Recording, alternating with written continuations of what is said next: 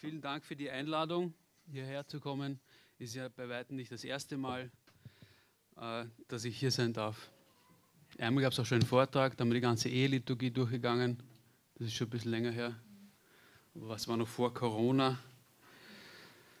Das ist ja schon was, wenn man sagen kann. Man kann sich erinnern an die Zeit vor Corona.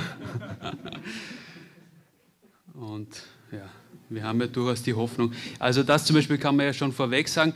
Äh, es ist eine gute Hinführung. Corona ähm, ist eine Erfahrung, die wir alle machen. Äh, Im Himmel gibt es kein Corona mehr.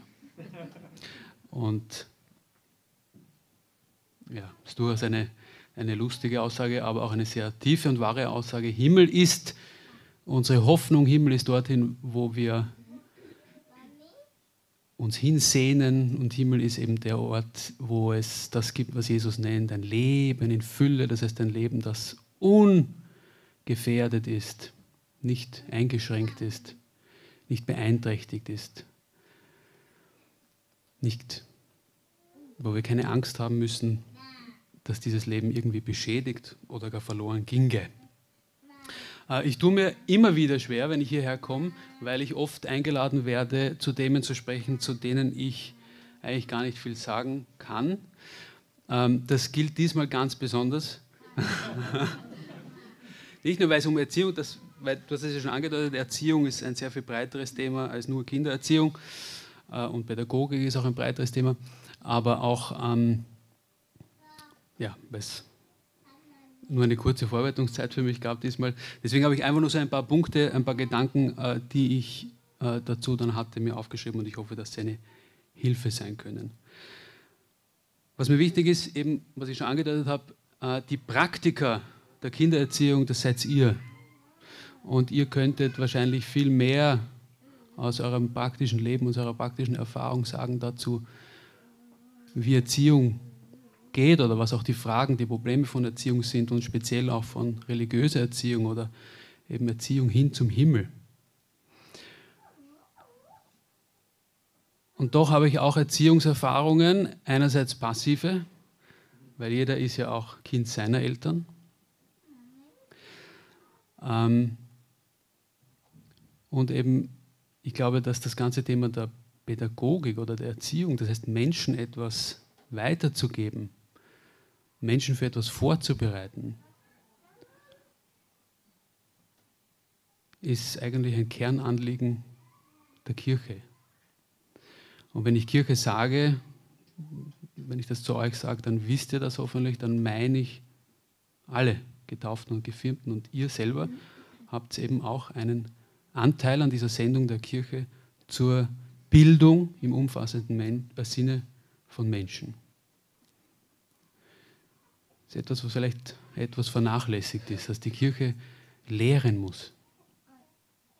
Und zwar im umfassenden Sinn, nicht einfach nur Wissen weitergeben, das auch, das wäre schon viel, aber Charakter bilden, Herzen bilden, Menschen heranbilden. Und das ist eigentlich Erziehung. Ich möchte beginnen mit zwei Gedanken zum Thema Erziehung und dann ein bisschen weiter über den Himmel nachdenken und dann vielleicht das eine mit dem anderen verbinden. Ein grundlegender Gedanke oder ein Satz, den ich einmal gehört habe und der, glaube ich, sicher stimmt, ist, egal was du deinen Kindern sagst, sie werden tun, was du getan hast. Sie werden so leben, wie du es vorgelebt hast.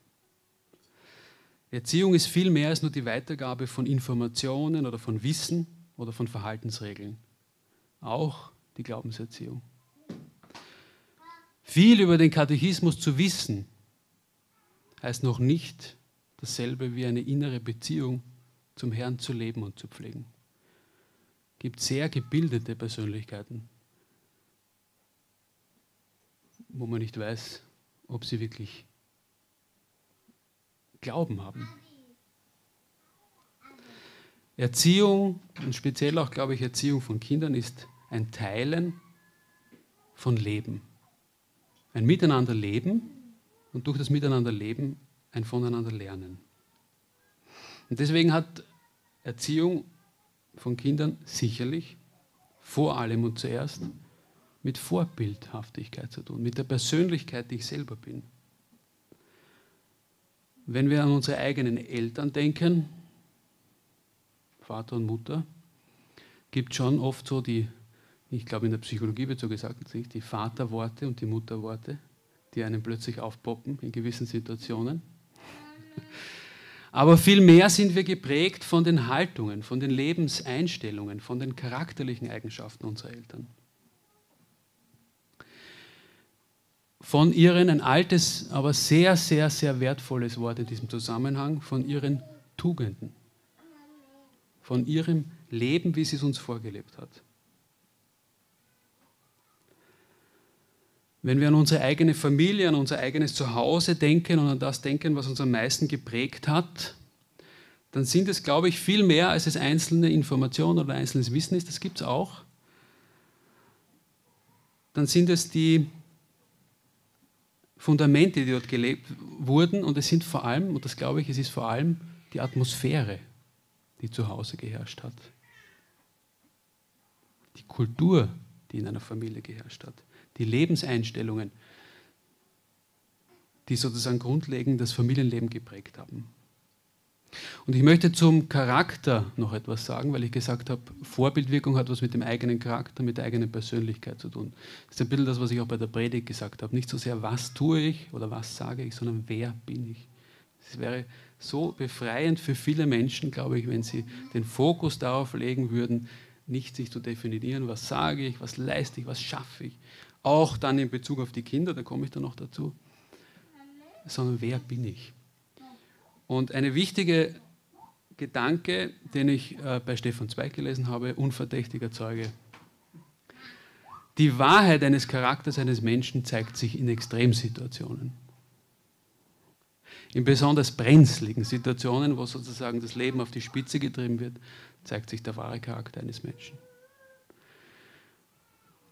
Oder da kann man besonders, wie soll man sagen, seine Tugenden eben üben. Nicht? Trainieren. Üben und trainieren auf Griechisch heißt Askese, üben.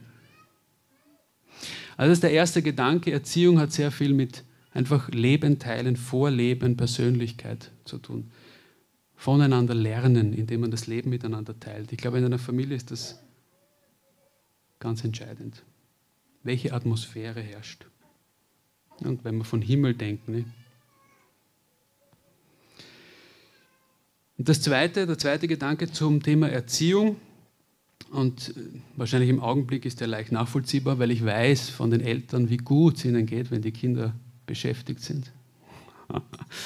Und man selber endlich mal Zeit hat, einen hoffentlich einigermaßen gewinnbringenden Vortrag zu hören. Aber Erziehung ist, und das fällt dann manchen gerade auch in gläubigen Familien habe ich diesen Eindruck, nicht so leicht. Erziehung ist ein Hinführen zur Eigenständigkeit. Das ist vielleicht hier etwas trivialer, was ich jetzt sage, aber ich glaube, bei vielen, vielen, vielen Familien ist das nicht so. Wenn man sagen muss, Kinder sind nicht Besitz. Kinder sind auch nicht Instrumente zur Selbstverwirklichung der Eltern. Kinder sind nicht Instrumente der Selbstdarstellung. Nicht, dass ich sozusagen an meinen Kindern das verwirklichen möchte, was ich selber nicht erreicht habe, oder das in ihnen sehen möchte, was ich selber nicht war. Oder sie eben vor anderen hinstelle, wie toll sie sind, damit es mir gut geht.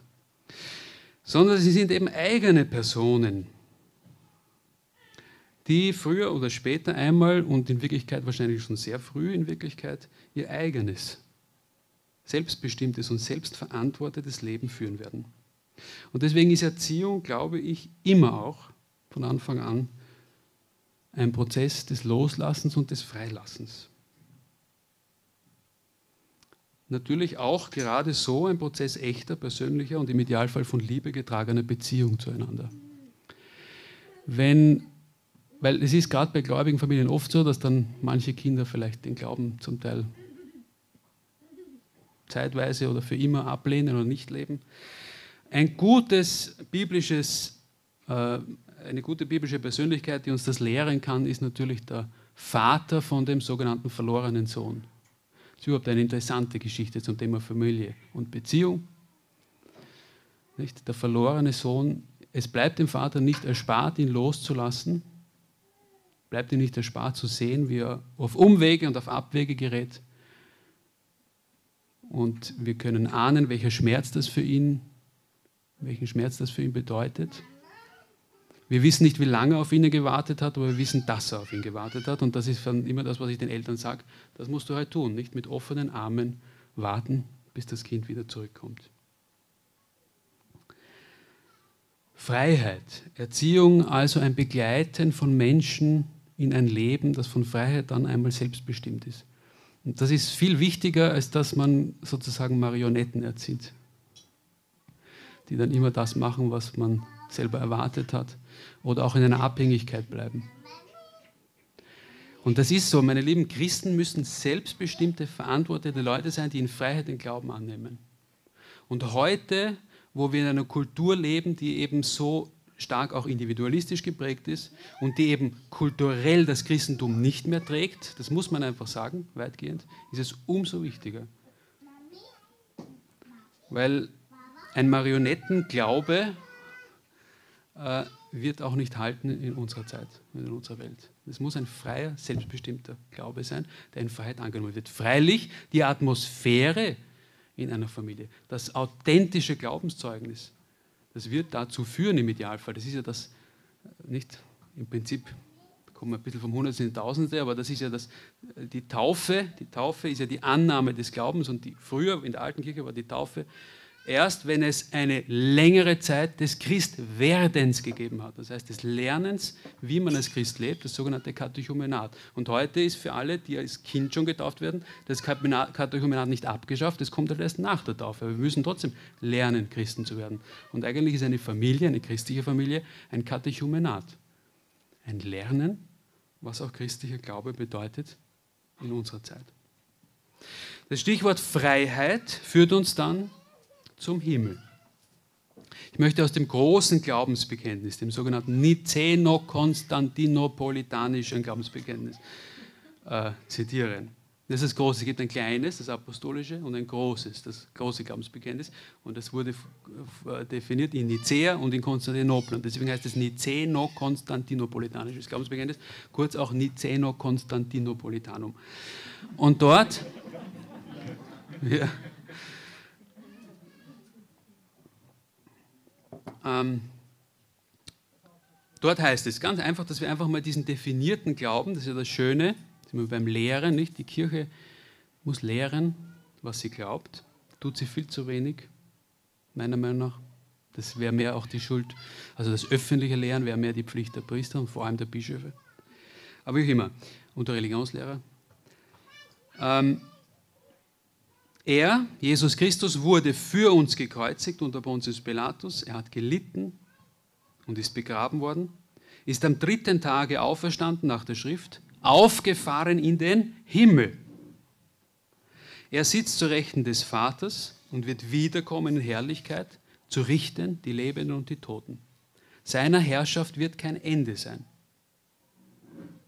Ein kleiner Teil dazwischen und dann geht es weiter. Wir bekennen die eine Taufe zur Vergebung der Sünden. Wir erwarten die Auferstehung der Toten und das Leben der kommenden Welt. Also christlicher Glaube hat im Kern den Glauben an das ewige Leben, den Glauben an, Him an den Himmel und den Glauben daran, dass der Zugang in den Himmel durch Jesus Christus eröffnet worden ist und wer mit und in Christus getauft ist, und in dieser Taufgnade bleibt, der wird in den Himmel kommen. Ein Schlüsselwort in der Verkündigung Jesu, also die ganzen Gleichnisse Jesu und so weiter und alles, was er gesagt hat, anschaut, ist das ein absoluter Kernbegriff für das in seiner Lehre, ist das Reich Gottes. Jesus ist gekommen, das Reich Gottes. Ich werde noch, dann noch was dazu sagen, was das ist, das Reich Gottes. Das Reich Gottes auf Erden zu begründen es aufzurichten und alle einzuladen, in dieses Reich Gottes einzutreten durch Umkehr und Glauben.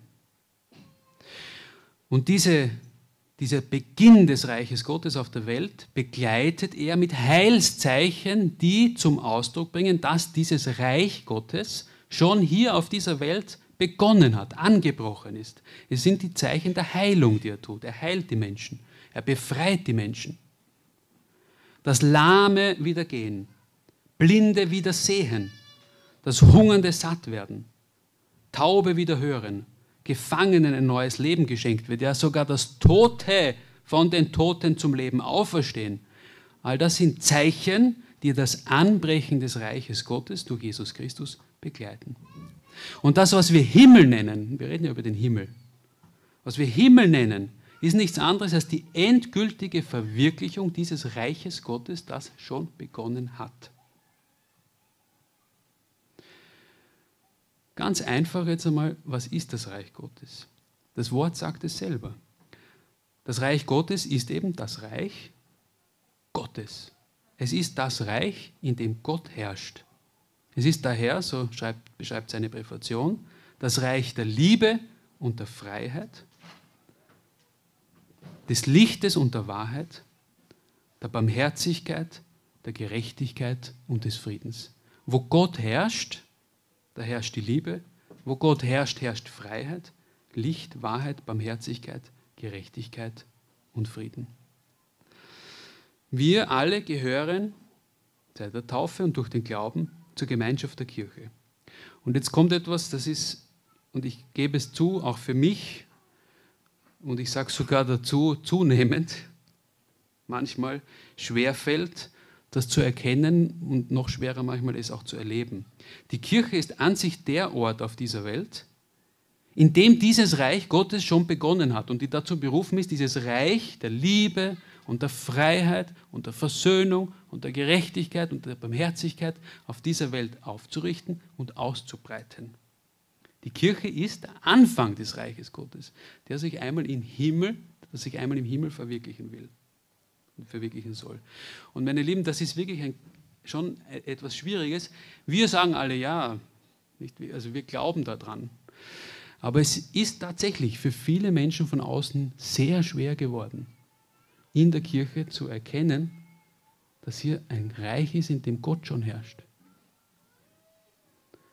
In dem Heilung geschieht, in dem Versöhnung geschieht. Das ist, das, ist, das ist das Drama der Kirche, nicht? dass in ihr oft die Sünde so stark herrscht und sie dadurch entstellt, das, was sie eigentlich sein soll und sein soll, nämlich Einladung aller Menschen in das Reich Gottes. Also der Himmel, und das ist jetzt vielleicht der Punkt, auf den ich kommen will, der Himmel hat schon begonnen. Wir haben schon eine Ahnung von dem Himmel. Und zwar überall dort, wo Gott an erster Stelle ist. Das ist ganz einfach das erste Gebot, wo das erste Gebot wirklich gelebt wird, wo Gott herrscht, wo Jesus ist, wo er wirken kann, da beginnt schon der Himmel. Ich glaube, Origenes hat gesagt, der Himmel ist nichts anderes als Gott selbst. Und für uns dann die Gemeinschaft mit Gott, und zwar die unverstellte und endgültige Gemeinschaft mit Gott, das ist der Himmel. Kommen wir jetzt zur Ehe und Familie. Weil das ist so wichtig ich weiß, dass ihr es wisst und ich weiß, dass ihr so seht und trotzdem glaube ich, man kann es nicht oft genug sagen, Ehe und Familie sind Lebenselemente in der Kirche. Ihr seid nicht Konsumenten der Kirche, ihr seid Kirche. Als Getaufte und Gefirmte und zusätzlich, weil ihr ein eigenes Sakrament lebt, das heißt ein sichtbares Zeichen, durch das Gottes Gnade an euch und durch euch für viele Menschen wirkt, weil er in der Ehe lebt, weil er Ehe und Familie lebt. Und Ehe und Familie ist ein Sakrament und Sakrament ist ein sichtbares Zeichen, durch das Gott Heilshandeln in dieser Welt tut. Nicht? Er handelt an euch und durch euch gnadenhaft. Nicht? Und das kommt dann noch auch dazu, nicht? das klingt sehr romantisch und ist es vielleicht nicht immer so, äh, aber es, das, ist ein, das ist ein Faktum, nicht? Also, und deswegen ist das so wichtig. Ihr seid, ihr seid lebendige Glieder dieser einen Kirche. Und ihr habt eine, euch allgemein als Ehepaaren und euch speziell persönlich zukommende eigene Berufung und einen eigenen speziellen Anteil an der einen Sendung der Kirche. Das Reich Gottes auf dieser Welt anbrechen zu lassen und die Menschen hinzubegleiten in die Vollendung dieses Reiches Gottes in den Himmel. Das heißt, Ehe und Familie sind berufen, Orte zu sein, an denen Reich Gottes erlebbar und erfahrbar wird. So gesehen kann man sagen, christliche Familien sind Vorschulen des Himmels, Lernorte des Himmels.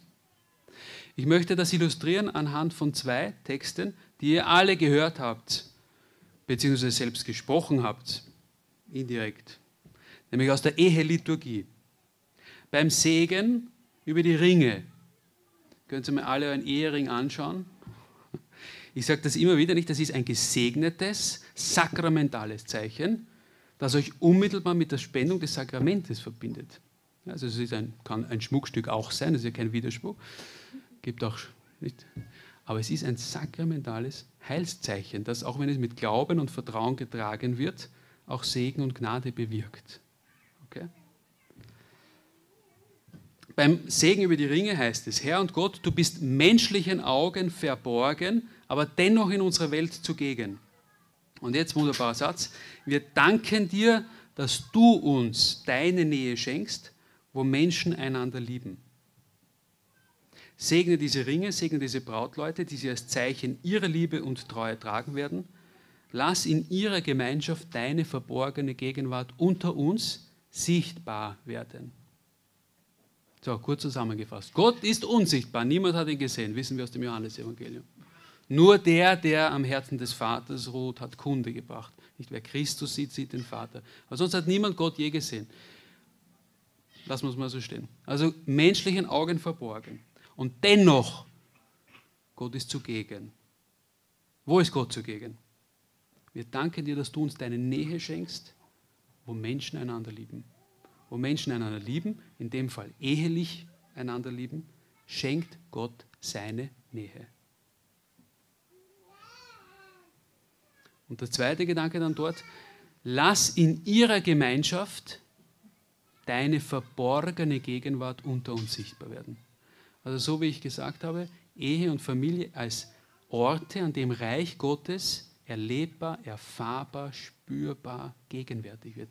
Orte, an denen Reich Gottes anbricht. Zweiter Text aus dem Trauungssegen. Das ist überhaupt einer der schönsten Stellen, weil er auch so lebensnah ist. Beim Trauungssegen heißt es, wo Mann und Frau in Liebe zueinander stehen, füreinander sorgen, einander ertragen und verzeihen, wird deine Treue zu uns sichtbar. Das ist wirklich so wirklich ein, wirklich ein wunderbarer Satz, weil er so lebensnah ist.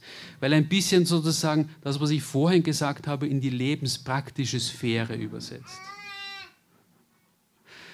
weil sozusagen das Wissen da ist, dass es eben so etwas gibt wie ein Füreinander Sorgen.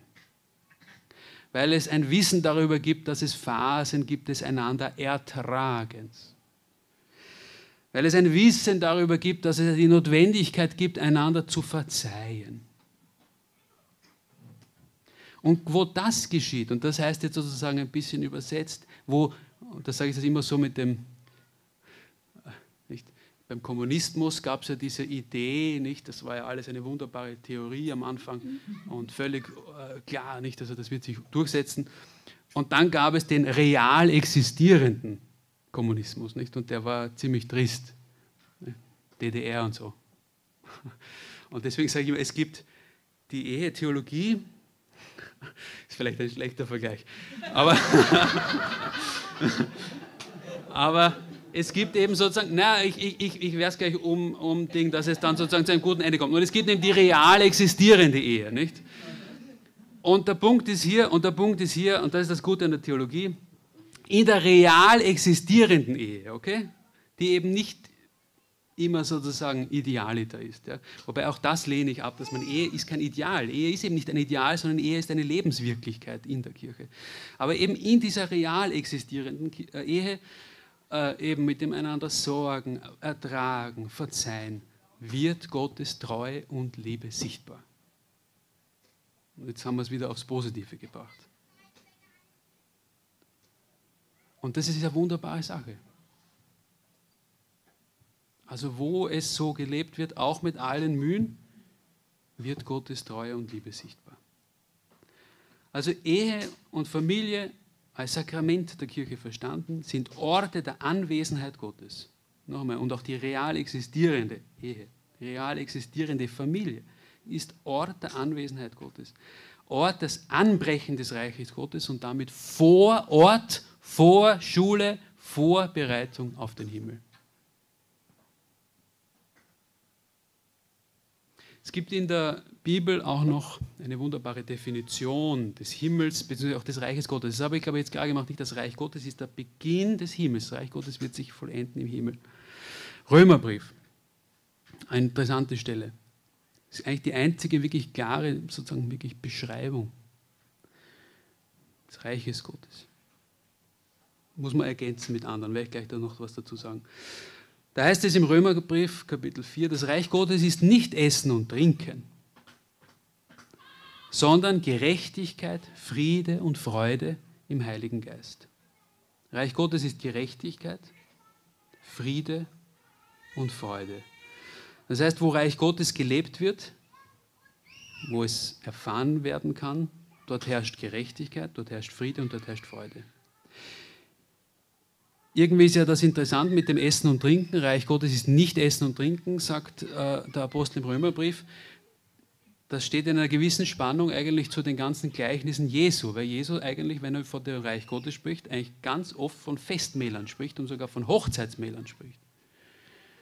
Also in gewisser Hinsicht nicht und, und also ein großes Motiv bei Jesus, nicht der Hunger der Menschen, den er sättigen wird und der sich endgültig satt wird im Himmel, der Durst der Menschen und eben der Himmel als ein festliches Mahl mit den besten Weinen und den besten Speisen.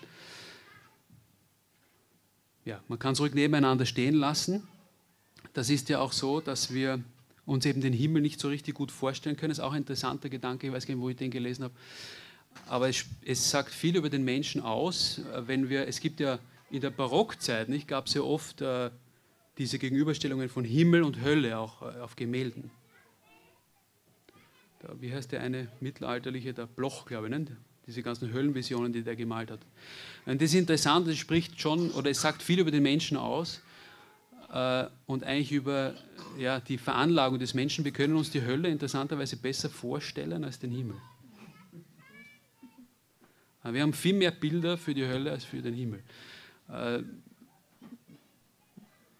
kann man sagen, ja, das ist die erbsündliche Veranlagung, sozusagen der Mensch ist von Natur aus eher eigentlich sozusagen zum Bösen irgendwie auch hingeneigt. Ja.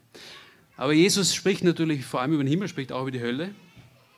Ähm, sogar ziemlich deutlich, aber er spricht eben vor allem auch über den Himmel. Und das muss man natürlich immer wieder sagen. Die Botschaft ist, wir kommen in den Himmel. Das ist unsere Hoffnung. Und das Bild für den Himmel ist sehr oft eben ähm, Essen und Trinken und äh, Hochzeit, Hochzeitsmahl. Und dann eben diese Definition vom Reich Gottes. Es ist Gerechtigkeit, Friede und Freude im Heiligen Geist. Der Himmel ist Erfüllung von Lebenssehnsucht. Jesus nennt es ja einmal selber, das Ziel seiner Sendung ist, dass die Menschen etwas haben, nämlich Leben in Fülle. Das ist ein wunderbares Wort. Leben in Fülle. Fülle. Wir stellen uns einen Sack vor und der ist leer. Okay? Wir stellen uns einen Sack vor und der ist halb voll. Okay? Und dann stellen wir uns einen in Fülle. Und zwar nicht nur in Fülle, sondern in Überfülle, in reichem, überfließendem Maß, sagt an einer Stelle, wird man euch geben. Also, das, kann, das ist, ja, wie kann man sich das vorstellen? Leben in Fülle. So nennt Jesus das Ziel unseres Weges, das Ziel unserer Berufung. Es ist Licht, es ist Freude, es ist Festlichkeit, es ist Gerechtigkeit, es ist Freiheit. Auch Freiheit von Angst, Freiheit von allem, was Last ist, Freiheit von Sünde. Und von daher glaube ich,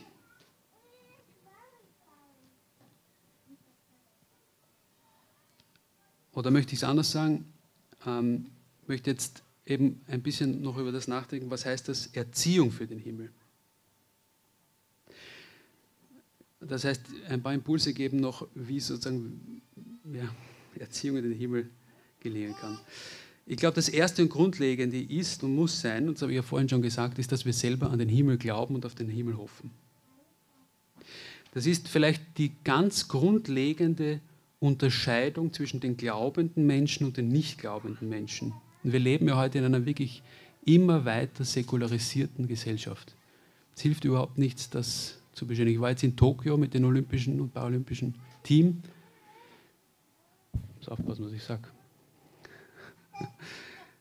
Wirklich schön, wirklich auch gut durchgläubige Leute. Also gibt alles, aber wir dürfen uns nicht hinwegtäuschen. Also Christen, Christsein wird noch anspruchsvoller werden. Und mittelfristig werden wir noch weniger werden, vermute ich. Langfristig dann glaube ich, dass eine Gemeinschaft, die wirklich von Überzeugung getragen wird, das gibt es ja auch, es gibt ja die Wachstumsbereiche in der Kirche, das gehört sie auch dazu, glaube ich. Äh, mittelfristig hoffe ich, naja, zumindest biologisch auf jeden Fall, die, dass eine Gemeinschaft, die wirklich von Überzeugung getragen wird, dann auch überzeugend wieder sein wird. Nicht? Aber es ist schon, ja, also wir spüren ja alle. Aber jedenfalls, also das ist, die, das ist vielleicht die grundlegendste Differenz sozusagen zwischen dem Glaubenden und dem Nichtglaubenden, dass der Glaubende sein Leben lebt in einer Perspektive der Ewigkeit.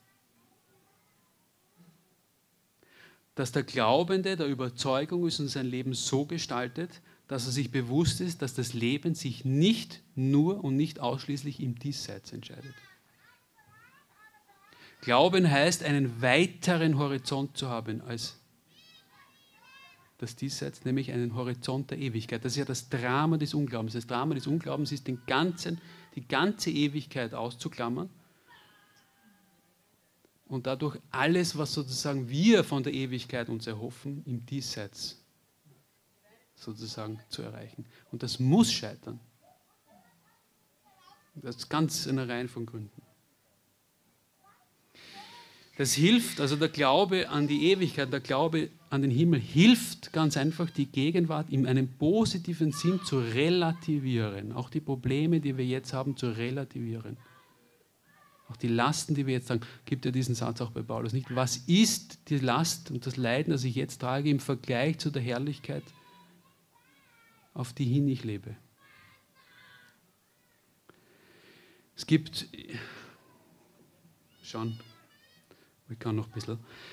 Es gibt natürlich auch, ich möchte das einfach sagen, ein bisschen als apologetisches Argument für Sie, weil das ist ja einer der Vorwürfe an das Christentum, dass man eben sagt, ja, das Christentum vertröstet die Menschen nur nicht und, und hält sozusagen die Menschen in Ungerechtigkeit, weil wenn man sagt, ja, nach dem Leben geht es dir viel besser, dann werden sie daran gehindert, jetzt schon sich für Gerechtigkeit einzusetzen. Und die Armen, die hält man in Armut, weil sie eben gar nicht sich um Reichtum bemühen, weil man sagt, ja, du wirst ja später alles haben. Und das ist der große Vorwurf des Christentums, der von vielen Philosophen und auch Ideologen dann gemacht worden ist. Ja, das Christentum vertröstet die Menschen und dadurch hindert es die Menschen daran, in der Gegenwart sich einzusetzen und in der Gegenwart das Leben aufzubauen. Ich möchte wirklich sagen, je länger ich darüber nachdenke, desto mehr komme ich darauf, wie fundamental falsch diese Vorwürfe sind. Erstens einmal sind sie schon historisch widerlegt, weil die ganze Zivilisation sozusagen, die ja die ganze Welt bis heute prägt, in einem Raum entstanden ist, der vom Christentum und speziell noch dazu vom katholischen Christentum fundamental geprägt war. Also allein was an kulturellen und moralischen Leistungen das Christentum hervorgebracht hat, das ist schon Beweis, und zwar in dieser Welt, ist schon Beweis dafür, dass eben gerade der Glaube an die Ewigkeit dazu motiviert, in der Welt sich richtig äh, einzusetzen und, ähm, und äh, die Welt zu gestalten. Und das ist auch ganz logisch, denn gerade die Perspektive auf die Ewigkeit, und das kann man eben auch Kindern weitergeben, glaube ich, nicht? Und zwar noch einmal mehr durch das Vorleben als durch äh, Informationen, die sind auch wichtig. Aber gerade äh, die Perspektive der Ewigkeit ist ja für Christen die Motivation und der Ansporn, sich hier in diesem Leben zu zu engagieren und sich einzusetzen. Denn, das ist der Glaube an das Gericht und der Glaube sozusagen ja, an die Ewigkeit, äh, das Leben der Gegenwart entscheidet über das Schicksal in der Ewigkeit. Also das ist ganz klar nicht. Der, der, das ist der Glaube, den wir haben, nicht der Glaube ans Gericht ist. Gott wird über jeden Menschen sein Urteil fällen. Auch über mich. Und so wie ich mich jetzt verhalte, so wird mein Urteil einmal ausschauen. Ähm, nach den Taten des Lebens werden wir einmal beurteilt und gerichtet werden. Es ist auch eine Hoffnung. Es soll nicht Angst machen, es ist eine Hoffnung. Komme ich noch dazu. Das heißt, Erziehung für den Himmel ist zunächst einmal ganz einfach Erziehung im Glauben an den Himmel. Eine Erziehung in diesem Horizont des ewigen Lebens. Eine Erziehung im Glauben an Gott und das heißt auch im Vertrauen auf Gott. Ganz etwas Praktisches. Jetzt möchte ich ein bisschen von den hohen Gedanken in die Praxis dann kommen. Was ist Erziehung für den Himmel? Ist eine Erziehung zum Gebet in der Familie. Kann man gar nicht oft genug sagen, wie wichtig das Gebet in der Familie ist. Mutter Teresa oft schon zitiert, trotzdem lohnt es sich es nochmal zu sagen. A family that prays together stays together. Gebet ist Glaube in Aktion und deshalb beginnt durch das Gebet und im Gebet bereits die Beziehung mit dem Himmel. Gebet ist Glaube in Aktion und Gebet ist Vorbereitung für den Himmel. Das Reich Gottes, haben wir gesagt, ist geprägt durch Gerechtigkeit, durch Friede und Freude. Eine Erziehung für dieses Reich Gottes, eine Erziehung für den Himmel ist daher eine Erziehung, die geprägt ist von Gerechtigkeit, Friede und Freude. Erziehung zur Gerechtigkeit. Das ist auch Erziehung zu einer Verantwortlichkeit. Erziehung zu einer Tugend, die versucht, jedem das zu geben, was ihm zusteht. Eine Erziehung, die den Blick auftut für die Menschen, die benachteiligt sind.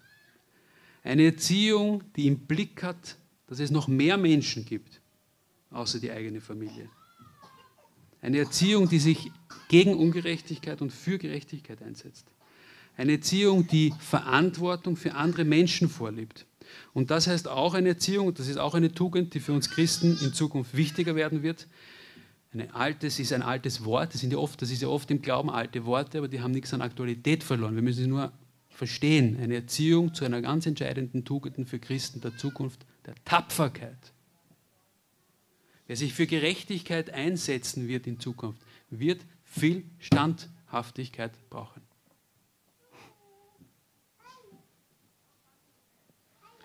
Auch eine Erziehung, ist eine wichtige charakterliche Eigenschaft, zu Dingen, das ist nämlich Tapferkeit, zu Dingen und zu Überzeugungen und zu Entscheidungen auch dann zu stehen, wenn ich persönliche Nachteile davon zu befürchten habe.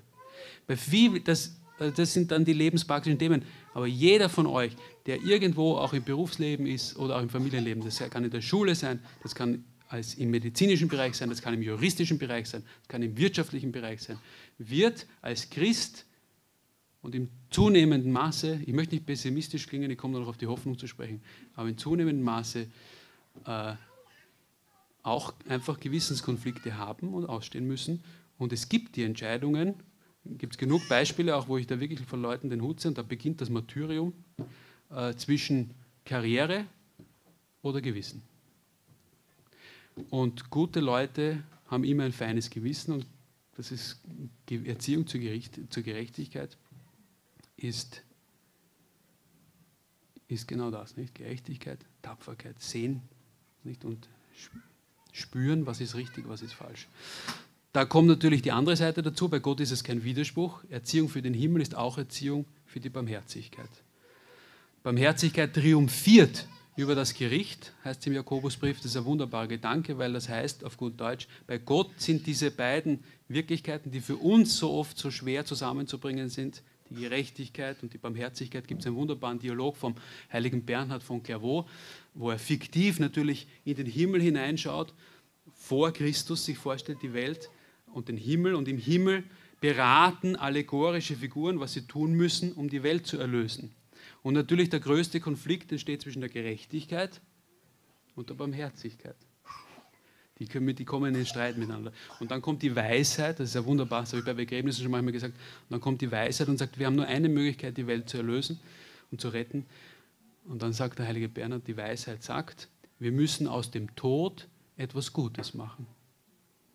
Dann können wir die Welt erlösen. Aber gut, das führt zu weit. Jedenfalls Gerechtigkeit und Barmherzigkeit kommen immer wieder in Konflikt miteinander, auch in uns. Und die wunderbare Botschaft der Bibel ist, für Gott ist es kein Widerspruch, gerecht zu sein und barmherzig zu sein. Also Erziehung für den Himmel heißt Erziehung für Gerechtigkeit und Erziehung für Barmherzigkeit, zur Barmherzigkeit. Ein paar Gedanken. War das nicht ganz so strukturiert, aber ja, kannst ja dann noch einmal. Ja. Wir haben gesagt, Reich Gottes ist geprägt von Gerechtigkeit und Reich Gottes ist geprägt von Freude und Friede. Wieder etwas ganz Praktisches. Ich habe vorhin gesagt, das, was wir am meisten uns erinnern in unserer Familie, glaube ich zumindest, das ist eben die Lebenskultur, die Familienkultur, die Atmosphäre. Und da möchte ich auch Mut machen, Erziehung für den Himmel ist eine Pflege einer ja, guten Familienatmosphäre und einer guten Familienkultur. Das Leben einer Feierkultur in der Familie. Das ist kultureller Urbestandteil des Christentums. Die Entwicklung einer Sonntagskultur, einer Feiertagskultur in der eigenen Familie. Der gemeinsame Tisch, haben wir schon gesagt, ist für Jesus ein Bild für den Himmel. Und ich weiß, es ist schwer, aber das sind wirkliche Elemente, Lebenselemente und Überlebenselemente für eine Familie und es ist Vorbereitung auf den Himmel. Das Freisein von der Arbeit. Das ist auch, das sind so Sachen, wenn man die mal verstanden hat, dann sind die so wesentlich. Nicht? Das Freisein von Arbeit am Sonntag ist Vorbereitung auf den Himmel, weil der Arbeit normalerweise eine Last ist. Im Himmel müssen wir nicht mehr arbeiten. Zeit füreinander sich zu nehmen. Auch gemeinsam eben die Liturgie zu feiern. Zu Hause zu beten in Ergänzung zur Liturgie der Kirche. Aber auch gemeinsame Aktivitäten, Kultur, gemeinsames Musizieren, Zeit haben zum Lesen. Das sind so wichtige Sachen. Das ist Familienkultur. Und die sind, das ist so bedroht. So tief bedroht, diese Sachen. Und das sind, deswegen haben ja Ideologien immer versucht, auch eben über Familien äh, sozusagen die Herrschaft zu haben, weil man damit die Kultur in der Hand hat. Es gibt nichts, da kann man, also es gibt nichts, wird so geprägt wie die, wie, wird man so geprägt wie die Familie. Es gibt einen wunderbaren Satz von der, von der seligen Ursula Drochowska, glaube ich, stammte, die einmal gesagt hat, die Zukunft, auch in Auseinandersetzung mit verschiedenen, die Zukunft der Gesellschaft liegt nicht in den Händen der Politiker. Sie liegt in den Händen der Familien ganz offensichtlicherweise. Nicht? Und eine gute Gesellschaft braucht auch keine Politiker, die ihnen erklären, wie man leben muss, sondern das wäre eigentlich die Aufgabe eben von gesunden Familien. Ähm ja, ich weiß, dass ihr alle zustimmt, nicht? aber ich, es, das sind wirklich ganz wichtige Sachen. Nicht? Und da möchte ich sagen, weil wir über den Himmel sprechen, gelebter Sonntag, ein gelebter Sonntag, eine gelebte Sonntagskultur ist tatsächlich eine Vorahnung von Himmel. Und vielleicht kann das auch eine Motivation sein, sozusagen eine Sonntagskultur in der Familie zu entwickeln, dass man sagt, wir wollen schon ein bisschen etwas vom Himmel erahnen. Komme schon zu den letzten Gedanken. Der Weg in den Himmel ist uns von Jesus gewiesen. Und jetzt auch etwas, was einfach mit der Lebensrealität zusammenhängt. Es ist ein Weg, der gezeichnet und geprägt ist vom Kreuz. Morgen am Sonntag werden wir im Evangelium diese Worte hören. Wer mein Jünger sein will, der verleugne sich selbst, nehme sein Kreuz auf sich und folge mir nach. Der Weg in den Himmel führt durch das Kreuz hindurch, allerdings eben nicht am Kreuz vorbei. Also auch das ist eine elementar christliche Haltung, die uns vorbereitet auf den Himmel und die uns wieder als Unterscheidungsmerkmal von der nichtgläubigen Gesellschaft trennt, nämlich unsere Sicht auf das Leid auch im eigenen Leben. Menschliches Leben lernen heißt sicherlich auch, zumindest in gewissem Ausmaß, lernen, mit Leid umzugehen. Eine Mentalität, die immer sozusagen das Leid an Anfang an ablehnt, immer sozusagen als ausweicht, es immer wegschiebt, ist eine extrem unreife Form. Das ist das Peter Pan-Syndrom. Das ist aber durchaus verbreitet. Nicht? Und das ist auch Grund, warum oft Leben nicht wirklich gelingt. Nicht? Es, kann nicht, es kann nicht nur eine schöne Fassade sein. Das heißt, Tugenden wie Treue, das Stehen zur übernommenen Verantwortung. Das sind alles, das sind so Erziehungsthemen, nicht? Stehung zur Mein Vater hat einmal, Vaterwort, da habe ich mit zwölf eine Zigarette begonnen zu rauchen. Und dann hat er gesagt, gut, jetzt muss ich sie zu Ende rauchen. Ja, aber es ist wunderbare Pädagogik, finde ich, weil es heißt, du musst Verantwortung übernehmen. Wer A sagt, muss auch B sagen. Ähm, das fällt mir jetzt nur ein, nicht? Aber stehen zu einer Verantwortung, auch anderen Menschen gegenüber. Auch dann, wenn manchmal Situationen schwer sind, wenn sie dunkel sind, wenn sie leidvoll sind. Die Bereitschaft, auch bei etwas zu bleiben, bei einer Einstellung zu bleiben, bei einer Überzeugung zu bleiben, bei dem Weg zu bleiben, auch wenn es einmal schwieriger ist. Auch offene Fragen auszuhalten. Es gibt immer offene Fragen. Das ist Kreuzesschule, wenn man so will, aber eben auch Lebensschule. Ich bin mir so sicher nicht, dass jedes Kind, das diese Dinge lernt, das wird tausend Vorteile im Leben haben. Als jemand, der sozusagen immer nur auf dem Finger schnippt und, und alles wird für ihn gerichtet. Nicht? Das kann nicht. Deswegen Erziehung ist ja Vorbereitung aufs echte Leben, nicht? Das sind wir ein bisschen am Anfang, nicht? Wenn ich, das Kind für mich immer nur sozusagen der Kaiser meines eigenen Ichs in Wahrheit ist, dann wird es sich schwer tun im Leben, weil das einfach der Realität dann später nicht entspricht. Also Kreuzesschule ist Lebensschule, aber Lebensschule und Kreuzesschule ist eben auch Himmelsschule. Kreuzesschule ist Himmelsschule. Vorletzter Punkt. Erziehung für den Himmel ist Erziehung zur Hoffnung. Das Bild für die Hoffnung in der Kunst, der christlichen Kunst, ist der Anker. Das wäre eine Bildungsaufgabe, den Kindern wirklich auch beizubringen, die christliche Ikonografie. Die ist nämlich auch weitgehend verschwunden. Der Anker macht uns fest, so wie das Schiff festgemacht ist, damit es bei stürmischer See stabil bleibt. Der Himmel ist die Hoffnung auf etwas, was sich ganz einfach zusammenfasst. Und das ist jetzt ein ganz einfacher Satz. Alles wird gut. Das heißt eben nicht, wenn man sagt, alles wird, das ist ein Glaubensbekenntnis, alles wird gut. Das ist ein Glaubensbekenntnis, das ist eigentlich das kürzeste Glaubensbekenntnis. Alles wird gut, weil Gott alles gut machen wird. Das heißt natürlich nicht, alles ist gut. Heißt es nicht. Es ist nicht alles gut, bei weitem nicht. Auch die Ungerechtigkeit, das möchte ich mal auch sagen, auch so als apologetische Argumentationshilfe, wenn jemand sagt, ja, eben wie kann Gott so viel Ungerechtigkeit zulassen? Der Glaube an die Ewigkeit, der Glaube auch an ein Gericht, Gericht und Gerechtigkeit ist dasselbe Wort, ne? ist die Hoffnung darauf, dass die Täter nicht über die Opfer triumphieren werden. Es gibt keine innerweltliche Gerechtigkeit. Es gibt Gerechtigkeit nur dann, wenn es so etwas wie Gericht gibt. Deswegen ist der Himmel auch gerecht. Und Gericht heißt, kein Opfer hat umsonst gelitten. Und kein Täter wird triumphieren. Wichtige Sachen. Also Himmel ist die Hoffnung darauf, dass alles gut wird. Das ist der Glaube an Gott. Diese Hoffnung. Er wird alles gut machen. Deshalb ist die Erziehung zum Himmel eine Erziehung zu einem, etwas weltlich ausgedrückt, Optimismus christlichen Optimismus. Christlicher Optimismus heißt Hoffnung und Hoffnung ist wahrer Realismus.